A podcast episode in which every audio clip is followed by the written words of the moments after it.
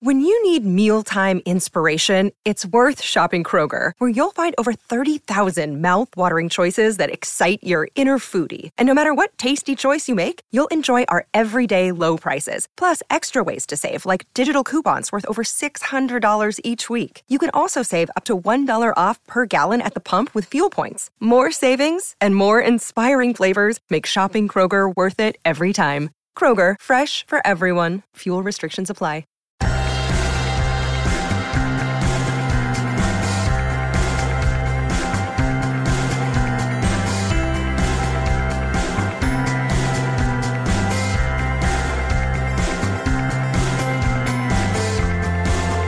Hello, and welcome back to another episode of Beyond the To Do List. I am your host, Eric Fisher, and this is the show where I talk to the people behind the productivity. This week, I'm excited to share with you a conversation I had with Ken Blanchard as well as Randy Conley. Now, you should know that name, Ken Blanchard. He is a prolific author. I can't even tell you or list off all of the different books that he has written, but some of the ones you may be familiar with is The One Minute Manager. Both Ken and Randy have a brand new book out called Simple Truths of Leadership 52 Ways to Be a Servant Leader and Build Trust, Making Common Sense Common Practice. Which, that last phrase, I mean, peek behind the curtain here. My dad used to say something all the time that drove me nuts, which was common sense isn't very common. This is a better spin on that, making common sense common practice. We all know things, but it's the acting out of it, right? That makes the most difference in this conversation, we're going to talk about trust, extending it, growing it, fostering it, building it, as well as how to create autonomy through boundaries, where some of the most important parts of leadership happen, why it is key to develop people by catching them doing something right, and much more. This book is packed we do not cover all of it, but you're going to love what we do cover. So I'll get out of the way and say, enjoy this conversation with Ken Blanchard and Randy Conley. Well, this week it is my privilege to welcome to the show Ken Blanchard and Randy Conley. Welcome to the show. Good to be with you. Great to be here, Eric. Thanks for having us. Yeah, glad to have you. Obviously, I could go into a bunch of different things. For example, Ken, you've written over 65 books. So I'm going to take the time right now to list all of those out. okay.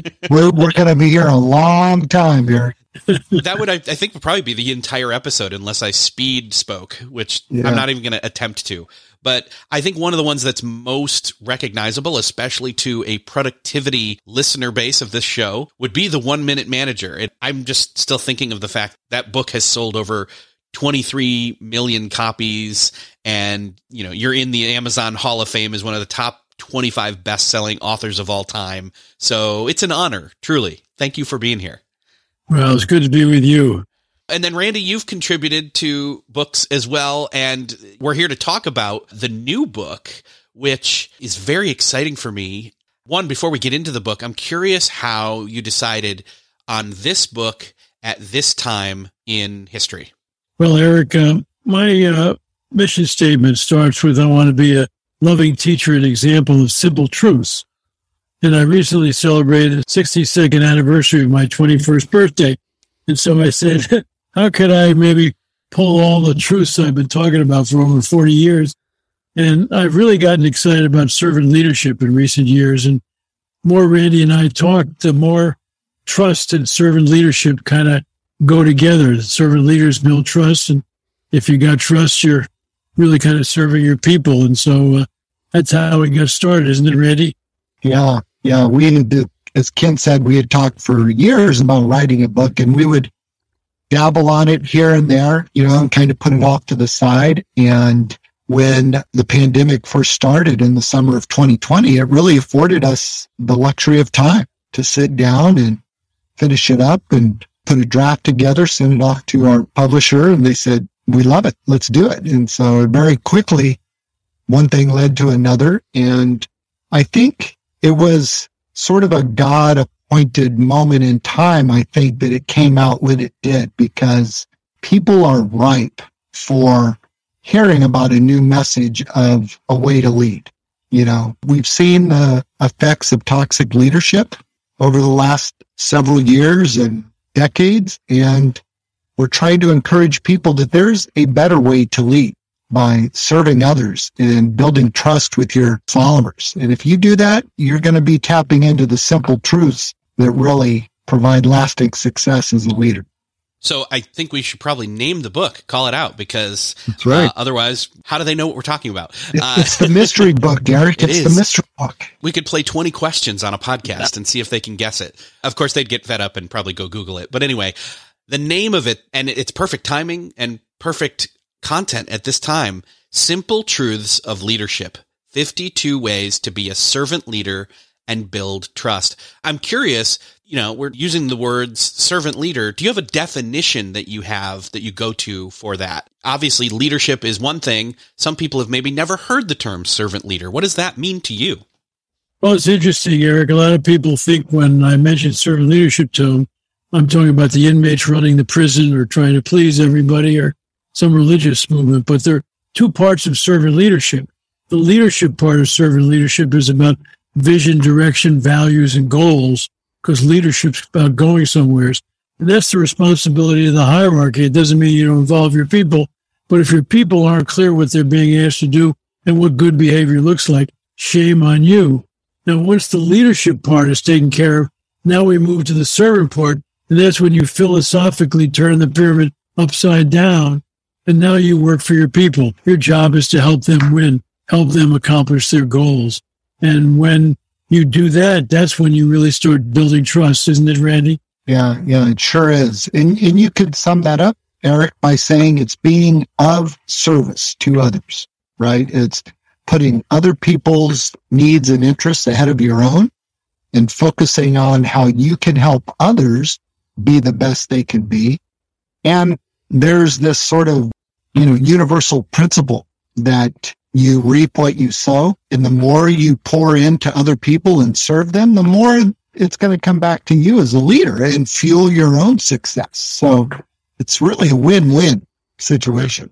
And uh, Eric, the book is really organized in an interesting way. On the left-hand side of the page is a simple truth. And there's 26 of those on servant leadership that I kind of focus my energy on. And then there's 26 on building trust which Randy focused. And the first one under servant leadership is the powerful one we're talking about is that servant leadership is the only way that we know to get both results and relationships. Great results and great relationships. Tell them how you deal with that, Randy, in your sessions. Yeah, we started with that simple truth because it illustrates an important principle, Eric. When I work with groups, I'll often write on the whiteboard or flip chart three words, results and relationships. And I'll ask the group, which one of these words is most important to being a successful leader? Inevitably, you get sort of half the group that argues for results, right? We're in business to make a profit or, you know, hit the numbers. We've got to produce something. And then the other half will say, well, I think it's relationships, right? If, if you don't have good relationships, you're not going to be able to get to those results. There's always a few people that say, well, I think maybe it's the word and. And I'm like, yes, it's the word and, the power of and. Servant leaders understand they have to achieve both great relationships and great results. And you can't focus on one or the other because then you either do a detriment to the organization if you only focus on relationships. And if you only focus on result, you neglect the importance of relationships. So it's, it's really a both and philosophy. Well, speaking of that, you've got this word as a modifier, the servant word as a modifier of the leader or leadership word. But it's funny to me that I think of the word leadership and I think, well, the way you're describing a servant leader really is true leadership but we've gotten so used to poor leadership that we've had to throw that servant modifier on the front of it to give better clarity to it, even though, again, a servant leader really is true leadership. That's for sure. Yeah. Great insight there, Eric. And Kim and I like to say that probably the number one challenge for any leaders is getting their own ego out of the way, right? Our ego is our number one enemy to being a servant leader. And we get so wrapped up in the power, the prestige, the title, you know, and all that comes with that. And, and, and we think to ourselves, yes, now that I'm the boss, I finally get to tell people what to do, right? Like I get to issue all the marching orders. That may get you some short-term success, but it won't provide long-term effectiveness. So Ken, maybe you should share about the Egos Anonymous process that you created. Yeah. Well, one of the things that since we think it's the biggest issue out there with leadership, we decided to develop a 12 step Egos Anonymous program. And it's really kind of fun, because uh, it goes right through the steps set like AA. You got to first identify, you know, that that's an issue for you and, and all go that through that. And it's interesting. We got several companies where the managers, when they meet with their people once a week, the first thing they do is have an Egos Anonymous meeting. And if you know anything about AA or any of those, it's voluntary. So people will stand up and say, hi, I'm Ken. And what everybody say, hi, Ken. And then I say, I'm an egomaniac. And then I have to talk because there's two ways your ego's getting away. One is false pride. When you have a more than philosophy, you think you're brighter than, smarter than, and all. And then the other one is fear or self doubt when you have a less than philosophy. So people have to share in Egos on Anonymous meeting anytime the last week when either false pride or fear or self doubt got in their way. And we always said, if you can't think of one thing during the week where your ego got in the way, you lie about other things too. wow. So uh, it's good fun, but it's very powerful. Very cool. Well, yeah, I mean, I know my ego's already gotten in the way of myself today, and I'll confess that right here, right now and I will start working the steps. So join the club, Eric. All of us. Yes. Yes. Have that challenge. I think it's that transparency and honesty and disclosure of that that allows people to start to build trust. That's what the book is about. Trust and truth. And essentially you can't have one without the other. I'm curious though, if we're stepping into this role of a servant leader or we're already in a leadership position, but maybe we haven't adopted some of those servant attributes that we need to. What are some of the first steps? We've heard the definition, we've grabbed the book, we're starting to go through it. How do we start to implement servant leadership aspects to our leadership in terms of our team, whether we're extending trust or building trust within the team, building trust of ourselves as a leader? That's a loaded question with multi prongs. So well, you know, Eric, the key thing to remember about servant leadership and building trust is you don't do it to people, you do it with people.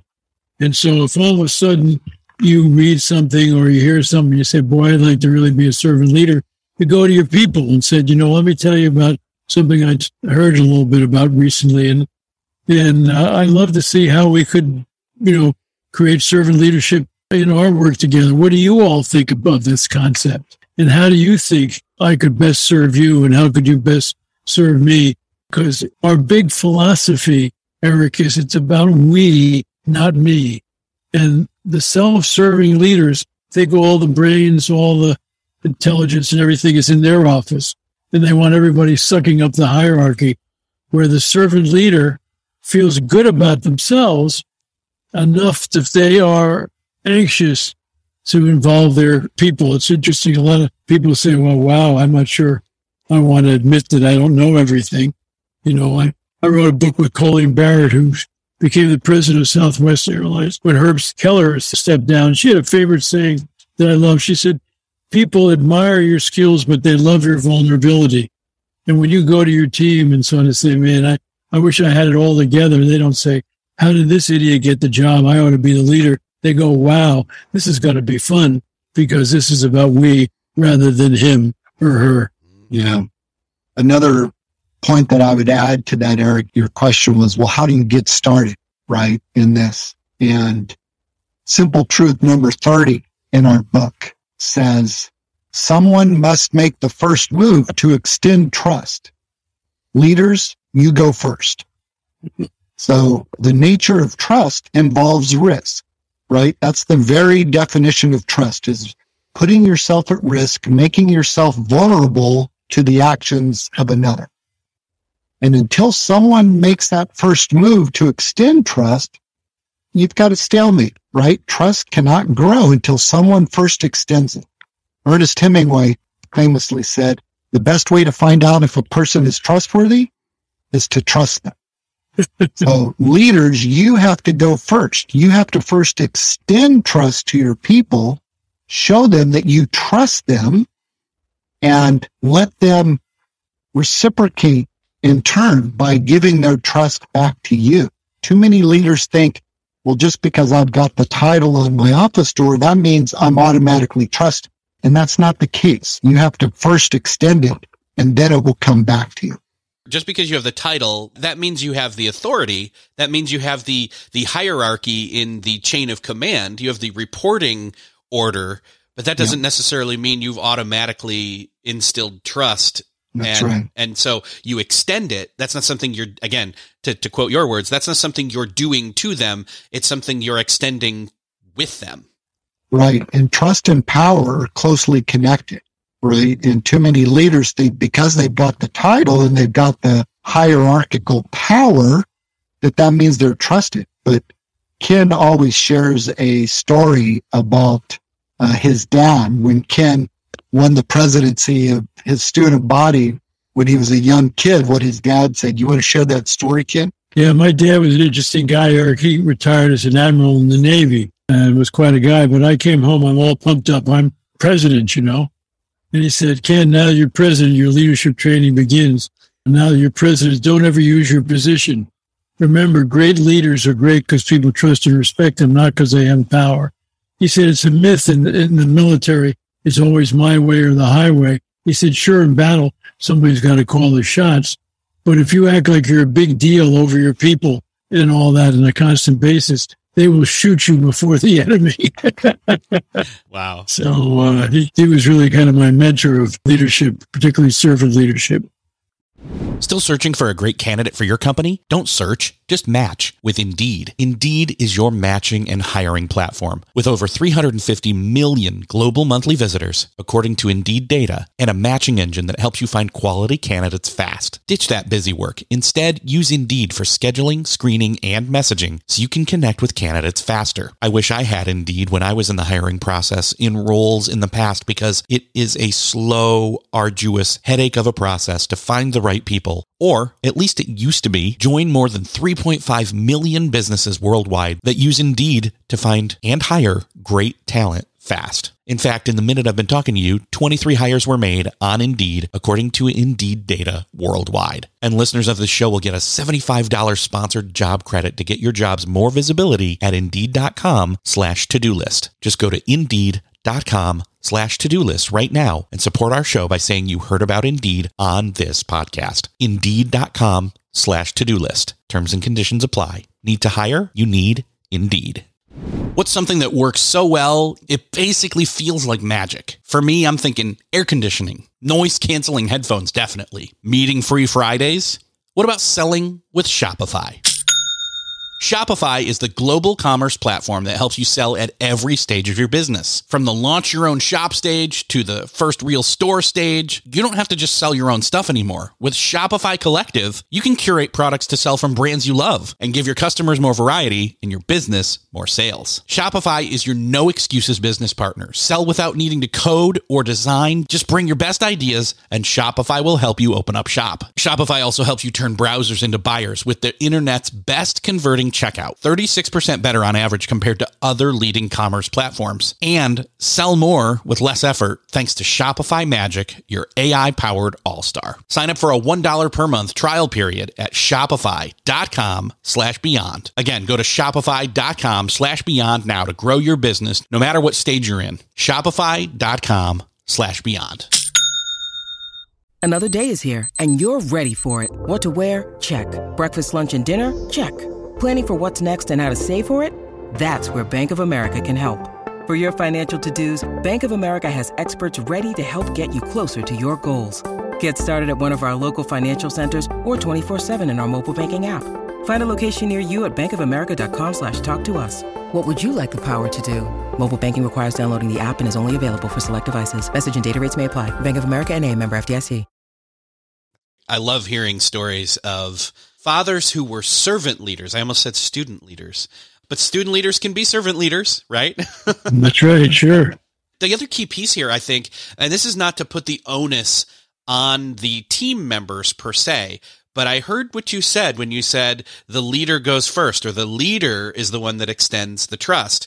I don't think that many team members see themselves as leaders, although they probably are. We all have leadership roles that yes. we're playing. So it's not just to say that if I'm in a position where I report to someone and they've not extended trust to me, I shouldn't take the initiative and try to extend it to them and start that conversation slash relationship furthering from my end. Yes, you're exactly right, Eric. I agree with you. Just because we specifically call out the responsibility of leaders to be role models and go first, it's really a principle that applies to everyone, right?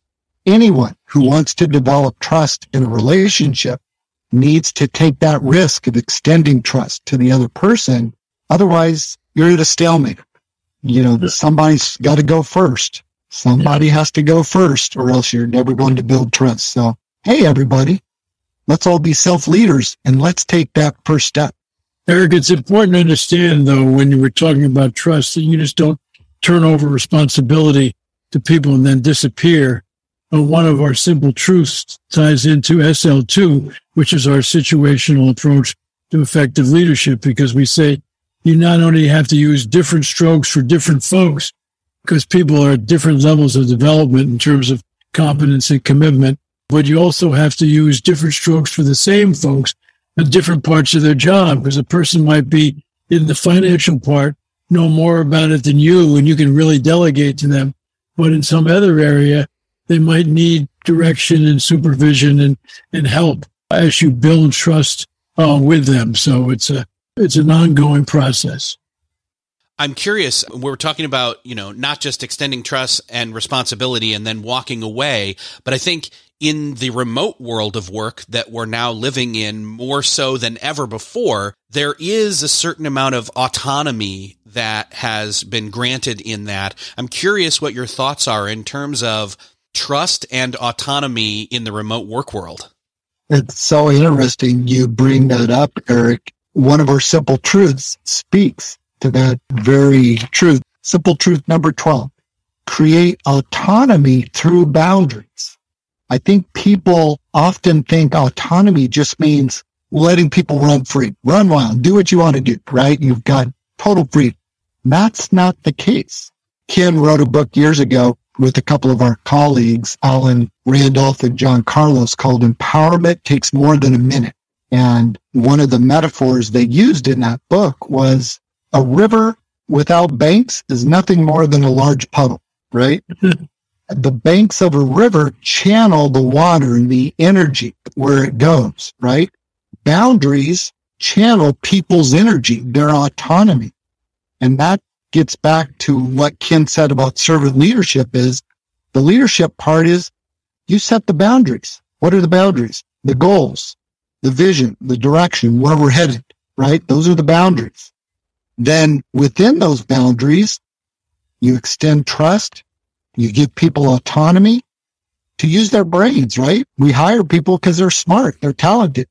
Use their brains, help them achieve their goals within those boundaries. So you can't go off to the extremes on any of these simple truths. You have to use common sense. Hence the tagline of our book, making common sense common practice. You know, you get a kick out of Eric. I, initially, we wanted to call this book Duh. Why isn't common sense common practice? But our publisher said the duh doesn't translate in a lot of foreign languages. but uh, a lot of these simple truths we really are saying is duh. you know, this is, this really makes sense. You know, like one of my favorites, uh, if somebody said to me, Blanchard, I'm going to take everything away from you that you've taught for over 40 years, but one thing, what would I hold on to?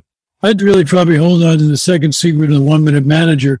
It's just the key to developing people and create a great organization is to wander around and catch people doing things right and praise them.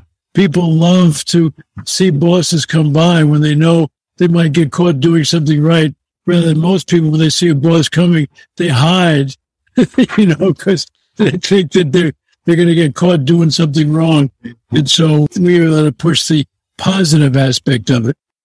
Isn't that so true, Eric? I mean, it's like whether you work remotely or in the office, it's like, what? What's the boss doing in our Zoom meeting today? Right? Did somebody do something wrong? Like, like what's going on? Wow. Imagine that. You just drop into a Zoom meeting to tell your team how great they're doing, right? Or congrats on that last project that you completed. You know, imagine that. I often ask people when I'm talking to groups, I'll say, raise your hand if you are just sick and tired of all the praise you're getting at work. Nobody ever raises their hand, Eric. Nobody says, I'm getting too much praise. People want to know that they're doing good work and leaders. That's such a powerful tool to praise and recognize people. And the key, uh, one of our key uh, learnings too, is that you need to not wait for exactly right praise behavior before you praise. Praise progress because it's a moving target. Mm. And that, that means that when you start with goals, the goal's got to be observable and measurable. So you and your people can be watching the movement in the positive direction or in the negative direction. I'm glad you brought up the secrets of the one minute manager because you've incorporated some of those tips into this book. And I thought, like you're talking about, praising progress and catch people when they're doing something good or they're performed right. I think another aspect of that, especially as it ties into trust, is that if someone's off track, if they're not getting caught doing something good, we all make mistakes. We all get off track. And it's about our approach to how we redirect somebody. We don't reprimand them, we redirect them when they're off track. I love that because I personally I need that a lot. So Well, it's interesting. We wrote the new one minute manager about five or six years ago. One of the big changes we changed the one minute reprimand, which was to one minute redirects, because one of the things we found, Eric, with the young people today is that they don't like top down leadership. You know, they're not looking up the hierarchy. What they really want is side by side leadership doesn't mean they want your job, but they want to know that they can have an impact on what's going on. And I think that's a, that's a powerful thing. Very much so. Yeah. I think for me it's it's always been a sign of a good leader, one again that they're they're praising not just progress and if I've not completed a project, that at least as the progress is being made, they're praising, but then also the fact that if I'm not making the progress that I need to be making, they come alongside and they work with you. Again, it's a relationship. It's not a, a directive. Do this, bark orders, etc. That's right. They say, you know, the the performance in this area doesn't look like what we had talked about. Do you agree? Then always agree. What I want to know is how can I help you get on track? You know, not how can I, you know, put the finger on you. I'm here to help. Yeah. We like the analogy that Jim Collins used in his book, Good to Great, where he talks about level five leaders, which are really servant leaders. You know, when things go well, they look out the window and give the praise and credit to their team. But when things don't go so well, they look in the mirror, right? And they look and examine themselves. What did I do or not do to set my team up for success? we think that's a great practice for servant leaders is look out the window, catch your team doing something right. If things are going wrong, check yourself in the mirror first and see what you did or didn't do to set your team up to succeed. And part of that is another secret of the one minute manager that all good performance starts with clear goals. So part of the setting up for success is a consensus and a clarity on what those goals are and what the incremental steps are to not just make progress towards them, but hit them. Yeah. And Eric, it's important to remember there's three parts of managing people's performance. There's performance planning, and that's where you set the goals and objectives and, and all. And if you're going to use SL2, a situational approach, you'd analyze development level and what style is needed. Then is day to day coaching, which is now how do you help them win and then the last one is performance evaluation. But you probably would guess this when I go around the world and ask people of those three things, planning, coaching, and evaluation, where do you spend the most time? And most people say evaluation. Why? Because they're filling out all these stupid forms on people. And one of the things that You know, Gary Ridge, the president of WD 40, and I have worked closely together. We wrote a book together called Help People Win at Work. And the subtitle is really important. A business philosophy called Don't Mark My Paper, Help Me Get an A. Because we think once the goals are set, the real emphasis is on day to day coaching and how do you help people accomplish their goals. Your not, job is not to sit around with your arms folded, judging and evaluating. You're supposed to roll up your sleeves and say, good, how do we get you an A average? So that's a pretty powerful thing. And uh, when they did it last at WD-40, they did a, an employee engagement score. You know what it was? 92%. You wow. know, and you just don't have those, you know, because everybody knows that the manager is part of the team they're part of the team. And uh, that really builds the morale. I could imagine, Eric, a lot of your listeners knowing that they're into productivity and being more efficient and, you know, maximizing their time. They're probably thinking, boy, all this servant leadership and building trust, it sounds like it takes a lot of time, right? It's like, I've got my to-do list I got to check off, right? And it actually saves you time. If you invest time in the beginning, set your people up for success, it saves you so much time down the road rather than dealing with performance challenges and cleaning up messes and having all those conversations. Set the goals clearly in the beginning, stay in touch with your folks. Every couple weeks, have at least a 30 minute one-on-one meeting, check in on how they're doing with their goals and help them problem solve if they need it. You know, then when it comes time for the evaluation, whether you do a quarterly eval or a yearly or whatever your model is, all your work should be done, right? If you've been doing all those things up to that point, it's a matter of just checking the box saying, yep, person got an A. Let's celebrate that. Let's go on to the next project. Yeah. And the thing is, is that it sounds like a lot of homework. It sounds like a lot of, oh, I've got to check in on everybody constantly. No, again, flip the perspective that it's not that you have reports, you have a team and yes. you, you are part of that team. That's and right. so again, once some of that trust has been built, even if it's not been there prior to this, Again, this is part of the drive by checking in and catching somebody doing something right, offering help. In the new world of remote work, in Slack or a text message or something along those lines, especially if you've built up that a message from you isn't an emergency every time right. you touch base with them. Right. Um, right. That as long as you've started to set that pattern of servant leadership for your team, that they will feel comforted feel empowered, feel that your presence is an active presence for good and help, and that you're equipping them not just with trust, but with your time and attention. And a check in, a quick line in Slack just saying, Hey, I hope you're having a great day. You have any issues you need me to help you with or any roadblocks that I can help clear the way? Something along those lines with that language. I like to say, Eric, that a leader's best ability is their availability. You want to know what your priority is as a leader? Look at your calendar. Look at your calendar for the last month. Where have you been spending your time? Are you spending time with your people, staying in touch with them? Or you sort of off doing your own thing in your own meetings? We have to put a disclaimer out there. Here's the disclaimer for our book. Simple does not equal easy.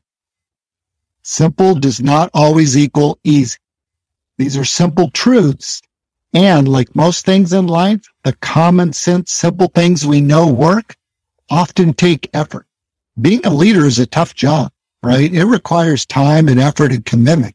But if you keep focused on the simple truths, it's the old 80-20 rule, right? The simple truths are going to get you 80% of the way there to being a successful leader. Yeah, we've talked about the 80-20 rule a couple of different times in podcast episodes on this show. And I always think of the lever and the fulcrum and just you adjust that and a little bit of effort goes a long way. Doesn't mean it's easy, but once you can find that sweet spot of leveraging 80 20, it's just so much more powerful. Yeah, that's right. Mm-hmm. I'm curious. We've talked a lot about trust. What if in the inevitability that trust is broken, we have to mend that trust, repair that trust? What's that process look like? You know, I think first I would say there's a myth about trust and we've all heard it. You've probably heard the statement. Trust takes a long time to build and just a, a second to break, right? And I would question that and say, well, the level of trust probably was not that strong to begin with if it can just break like that. That can be true in the most egregious forms of betrayal, but generally trust is very resilient. But if you find yourself eroding trust, there's three basic steps you can follow to get trust back on track. The first one, like Ken was saying with the ego's anonymous process, you've got to acknowledge that you've got an issue, right? Trust is not one of those topics that we often talk about openly, you know? It's usually not something we even think about until we don't have it. So first you have to acknowledge that there's an issue and then you have to apologize. I like to say between Ken and I, we are foremost experts on apologizing because between the two of us, we've been married a combined, uh, what, 93 years, almost 94 years to our spouses. So we've had to do a lot of apologizing, Eric, over the years. uh, uh, you can't underestimate the power of an effective apology. But then the third step is really the most important, and that is you have to act differently. You have to act in more trustworthy ways moving forward. You can apologize till the cows come home, but if you don't change your behavior and start to rebuild trust, it's not going to matter. So acknowledge, apologize, and act. What would you add, Ken, to restoring trust? Well, the uh, Randy's talking about marriage there. My Dan, I told you, was kind of my mentor. He said, Ken, the key to a successful marriage is to learn to say, yes, ma'am. but uh, no, trust is something that uh, doesn't go away quickly if it's been built right. The thing needs to be one where if there's a problem, you go honestly and say, gee, this thing isn't quite going the way we had talked about. I, I'm not sure what's happening here, you know. I want you to be able to say the same thing to me because trust has got to go both ways and openness and, and honesty, you know. One of my favorite sayings is when all else fails, you know, you know, try honesty, you know. So it's, uh, it's really is, uh, is true. When in doubt, confront, but when all else fails, try honesty. wow. Very, very excellent advice there. I'm trying to think now we've talked a lot about trust. We've been talking a lot of truth, but we haven't necessarily talked truth specifically. Let's spin over to that side of the book. Uh, I'm curious in terms of being a servant leader, where does truth play into that? Well, truth is truth and consequences, you know. Uh, I think you got to be honest with your people and you tell them your truth, but then you always sort of say, is how, how does that settle with you? Am I mistaken? Do you have a, a different viewpoint and all? Again, it's always that dialogue. Is it you're not the master of all the truth, but together you and your team can probably come up with a total truth. So do you think, Randy? Yeah, that's that's really a deep philosophical question, Aaron. Yeah. you know, I mean, wow, we could we could have a hundred podcasts talking about what is truth, right? How do you define that? But it reminds me that when we're talking about truth, there's usually three versions of the truth, right? There's like my version, the other person's version, and what the reality is, right? And it's coming to agreement on where we land, as Ken was saying in that. And I think one of the beauties of servant leadership and being a trusted servant leader is you're other focused. You're focused on serving the best interest and needs of those people that you're, you're serving, that you're leading. And when you do that, people understand that you have their best interests at heart. And they understand a critical truth, which is you mean them no harm. You mean them no harm. You're there to help, to help them be their best. And when you create that sort of environment, which is essentially, I'm talking about an environment of psychological safety without saying that, right? That people feel free to be themselves without fear of punishment or recrimination. You create that environment of safety that allows these rich, honest, authentic discussions. And so when you have conflict or debate over what's truth or what's the right way versus the wrong way or, you know, all the shades of gray that come into daily life. You can have a genuine, open conversation about that because you know you're on the same side of the table, right? You're on the same team. You have that person's best interests at heart. So I, I think that's an important truth to keep in mind. It makes me think of what we talked about earlier, where you said it, it's simple, it's not easy and that right. it's mm-hmm. worthwhile to do that even if you've progressed this far in life without having implemented a lot of what you're talking about in this book, there's still time to retroactively start doing that now and have it heal relationships, build more trust, better relationships with your team, your yeah. family, etc.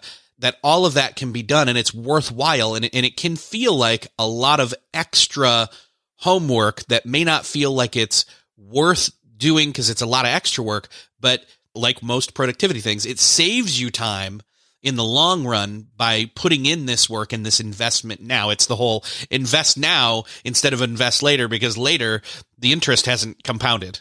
Right. We live in a soundbite culture. Our 21st century culture, we have become accustomed to getting what we want, when we want, how we want it. Amazon, technology, Zoom meetings. I want to connect with someone in Europe. I can connect with them instantaneously, right? That's wonderful. There's many great things about that. But on the downside, I think it's also conditioned us that we want our relationships to function just as quickly and smoothly, you know, and, and we just want things to be easy and we don't have to work at it and put in the time and the effort. And that's not the way it works with leadership because leadership is all about relationships and people. One of my leadership mentors, Barbara Hart, who's a longtime colleague of ours at the company, she told me, Randy, people are messy. People are messy. Leadership is messy and it takes time. It takes effort. So we, we've got to resist that urge to just want things to be quick and easy. But it's a, it's a wonderful opportunity because you mentioned earlier, Eric, you know, whether people want to admit it or not, they're leaders. You know, you're leaders at home with your spouse, with your kids, you know, with your friends, and, as, as well as work. And even though you have a boss and maybe don't have people report to you, you have a chance to influence up the hierarchy and you have a chance to influence your colleagues. And so uh, the question is, are you focused on yourself or are you focused on we? Honestly, that's a great question to land on. I think we all need to be asking that. And then we all need to go grab the book. I've already gone through it, but the listeners probably have not. That's because they're hearing this for the first time. But one, thank you so much for being here and sharing your time, your experience, your expertise. Let's point people towards where they can find the book. It's been out for a couple of months now. Is there a place where they can get a preview, check it out, get a little more insight into the chapter breakdown? All of that good stuff. Yes, they certainly can. Our book has its own website, simpletruthsofleadership.com. So simpletruthsofleadership.com. If you go there, there's a welcome video from Ken and I talking about the genesis of the book, what it's about. You can download a sample chapter. You can look at the table of contents. And of course, you can jump to all your other favorite bookseller websites if, if you would like to purchase it. You could uh, also follow Ken and I on Twitter at Ken Blanchard or at Randy Conley. Pretty simple. Check out our company website, kenblanchard.com. You can get more information there. Connect with us on LinkedIn. Ken and I love to engage with folks on LinkedIn and in social media. So look us up. We're not hard to find, Eric. You can find us. Perfect. Perfect. I will make sure to grab the links for all of that that you just mentioned and put it in the show notes for the listener to be able to find that quick and easy. Ken, Randy, thank you so much for your time and thanks for sharing. Well, thank you, Eric. This was a real joy and fun to be with you. Yeah, thank you, Eric. Well, that's another podcast crossed off your listening to do list. I hope that you enjoyed this episode with Ken Blanchard and Randy Conley. I really enjoyed speaking with both of them and their wealth of expertise and experience. And truth be told, we scratched the surface of this new book from them when it comes to this conversation. So there's so much more to dive into when it comes to this book. So you can grab it by going to the links in the show notes, which you can find at beyondthetodolist.com or just open them up in your podcast player app of choice. That's also where you can do me the favor of hitting the share button and sharing this episode with somebody that you know needs to hear it and would benefit from it. Do them that favor, do me that favor, and pass it on. Thank you so much for sharing. Thank you again for listening, and I will see you next episode.